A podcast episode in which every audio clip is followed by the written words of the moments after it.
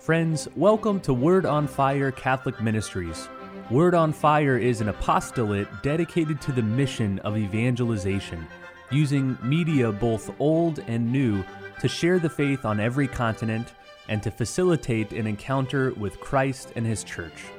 The efforts of Word on Fire engage the culture and bring the transformative power of God's Word where it is most needed. Today, we invite you to join Bishop Robert Barron as he preaches the gospel and shares the warmth and light of Christ with each one of us. Peace be with you. Friends, as we come to the end of the liturgical year, the church invariably shares with us readings of a more apocalyptic nature. And indeed, we find literature of just this type in both the first reading and the gospel for this weekend. You know, it's funny, I realized something as I was preparing this homily that I've preached many, many times over the years on this great topic of the apocalyptic. I've talked about apocalypsis, right? To the unveiling, the showing forth of a new world, et cetera, et cetera. But then I remarked that short second reading from Paul's second letter to the Thessalonians, which I'm pretty sure I've never preached on in 30 years of priesthood. And I realized as I peruse it, what a little gem it is. And so I made a decision. You're not going to get a sermon on apocalyptic. If you want to look back at some of the older ones, you can find them. But you're going to get a sermon on Second Thessalonians. This is a letter that Paul wrote to the little Christian community that he had founded in this Greek seaside city of Thessalonica. I was there a few years ago recording for our um, Catholicism series, beautiful city, and it goes back, you know, to ancient times. The first letter he wrote to this church, by the way, is the earliest Christian text we have. First Thessalonians, written sometime in the probably early 50s of the first century. Now, we know that Paul could soar to great theological heights in his letters. But this passage shows he could be pretty practical as well. You know what his theme is in this uh, little passage? For want of a better term, it's honest work. He reminds the Thessalonians that when he came among them to preach, he didn't rely on special gifts or expect privileges. Rather, he worked hard. Here's his language in toil and drudgery so as not to burden them. So again, imagine Paul arriving in this town and he's there to preach the gospel. But while he was there, he didn't just do that, he also labored, he earned his keep. Now, we happen to know what Paul's work was. He tells us he was a tent maker. Keep in mind how important that was in the ancient world as people are traveling or for their business or whatever it was, they needed uh, shelter. And this was not easy work. Think about it now. It involved the preparing of skins, the sewing together of fabrics, lots of busy work. Indeed, as he puts it, lots of drudgery. I love the image, by the way, of Paul working hard alongside the very people that he was evangelizing. He wasn't in an ivory tower someplace. He was there working with them. Then he tells the Thessalonians that they should correlate work with their survival. Listen to him. We instructed you that if anyone was unwilling to work, neither should that one eat. Now, pretty bracing stuff. And then he scolds them in no uncertain terms. Listen, we hear that some of you are conducting yourselves in a disorderly way by not keeping busy, but minding the business of others. Remember that old adage? My grandmother used to cite it idleness is the devil's workshop. Still true, isn't it? If we're not occupied with our own work, however simple, we tend to start drifting toward less savory occupations. So Paul is blunt with them. You know, some of you are just busy bodies. Get busy. You know, I don't often agree with Sigmund Freud, but there's a saying of Freud's that I've always treasured. Someone asked the founder of modern psychology, "What is the formula for happiness?" So here's this, you know, great man known for working with people and trying to get them out of their anxiety and, and depression. And Freud himself responded laconically enough in his German, Liebe und Arbeit, love and work. What's the key to happiness? Healthy relationships and satisfying work. Liebe und Arbeit. Not bad. And I must say, in my years of of uh, counseling people and the confessional, I'll often come back to that little line from Freud. When people have kind of lost their way and they feel that they're drifting or they're sad, I'll say, well, what's the quality of your Liebe and your Arbeit? what's the quality of your relationships? And are you finding your work satisfying? Now, one of the many accomplishments of St. John Paul II was the development of a kind of theology of work. And that's what I thought of now as I reread Paul in this little passage. The great Pope noted that too often we tend to relegate work to the purely secular realm, or even at the limit to see it as a, just a punishment for sin. Some of my work, well, yeah, that has nothing to do with my relation to God, does it? It's just something I do to make a living or, you know, put food on the table. Or I'll say, yeah, work is just this drudgery I've been assigned. But keep in mind, John Paul insisted that Adam is given work to do before the fall. That's to say, when he was still living in right relationship to God. Remember, Adam is invited to till the soil of the garden.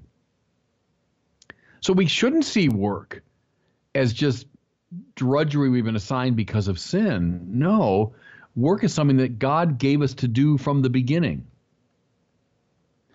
Now, to be sure, after the fall, work becomes more burdensome. But then again, so does everything else, right? All everything else, our relationships and and uh, uh, our play. I mean, everything else becomes more burdensome after the fall. But in itself, work is from God and is ingredient in God's purpose for us. So much of John Paul's theological anthropology, including the theology of the body, comes from these first chapters of the book of Genesis. We human beings are uniquely made in God's image and likeness, and this comes through, yes, even in our work. So that's what I want you to do now during this homily is just meditate a bit, everyone, on the ordinary work that you do. And you say, oh, it's not very, you know, religious or it's not very sacred. No, no, I, I don't worry about that.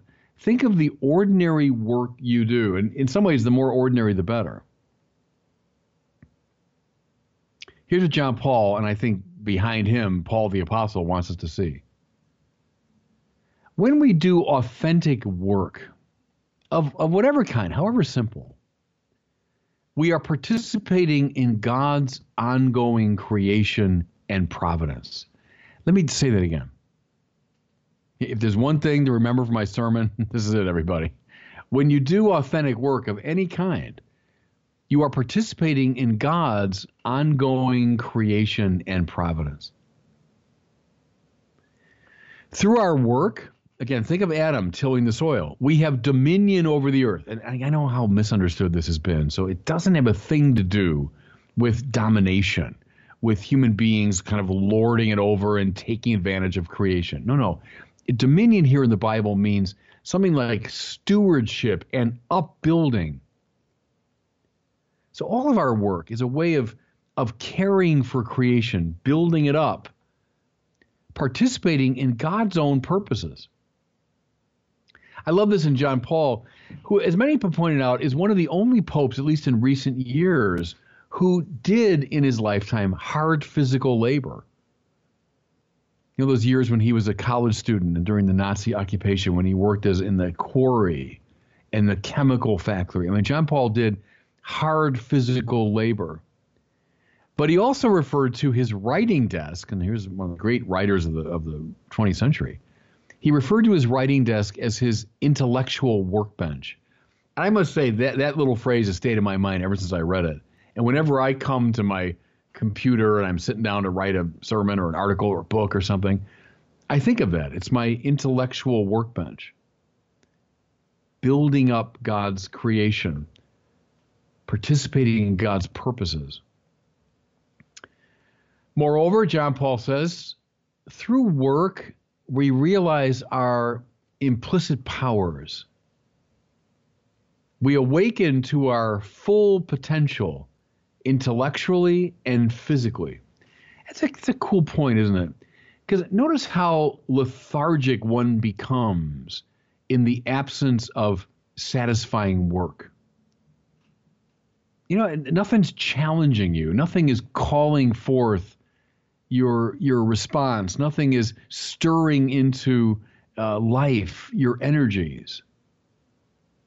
That's why, you know, we all love going on vacation, as I do. But I must confess, by the end of a vacation, I'm usually getting kind of antsy because I want to get back to work. And I don't see work as, oh, this terrible burden. No, at the end of the vacation, when I've, you know, I've relaxed enough and all that, I'm eager to get back in the game, to get engaged. John Paul, you know, is far more interested in the subject of work than in the object of work. You see what I'm driving at? It's not so much the thing produced that matters, it's the dignity of the one who produces. And it's work that affirms that dignity. More to it, John Paul says work is inevitably a social activity. Now, now for a couple reasons. One is because it usually draws us together with other laborers in a common enterprise. You know, I think of all the people that work with me at Word on Fire. So I do work in different ways, but there's all sorts of collaborators, right? Co-workers with me. Well, most of our work has that quality. But think too, a second reason, work perforce produces something for consumption. So a shoe manufacturer is not interested simply in making money, but in providing a social need. He his work looks to the other. The work I'm doing at Word on Fire is meant, you know, for you. It's meant to go out and be consumed. And so work draws us into a social stance.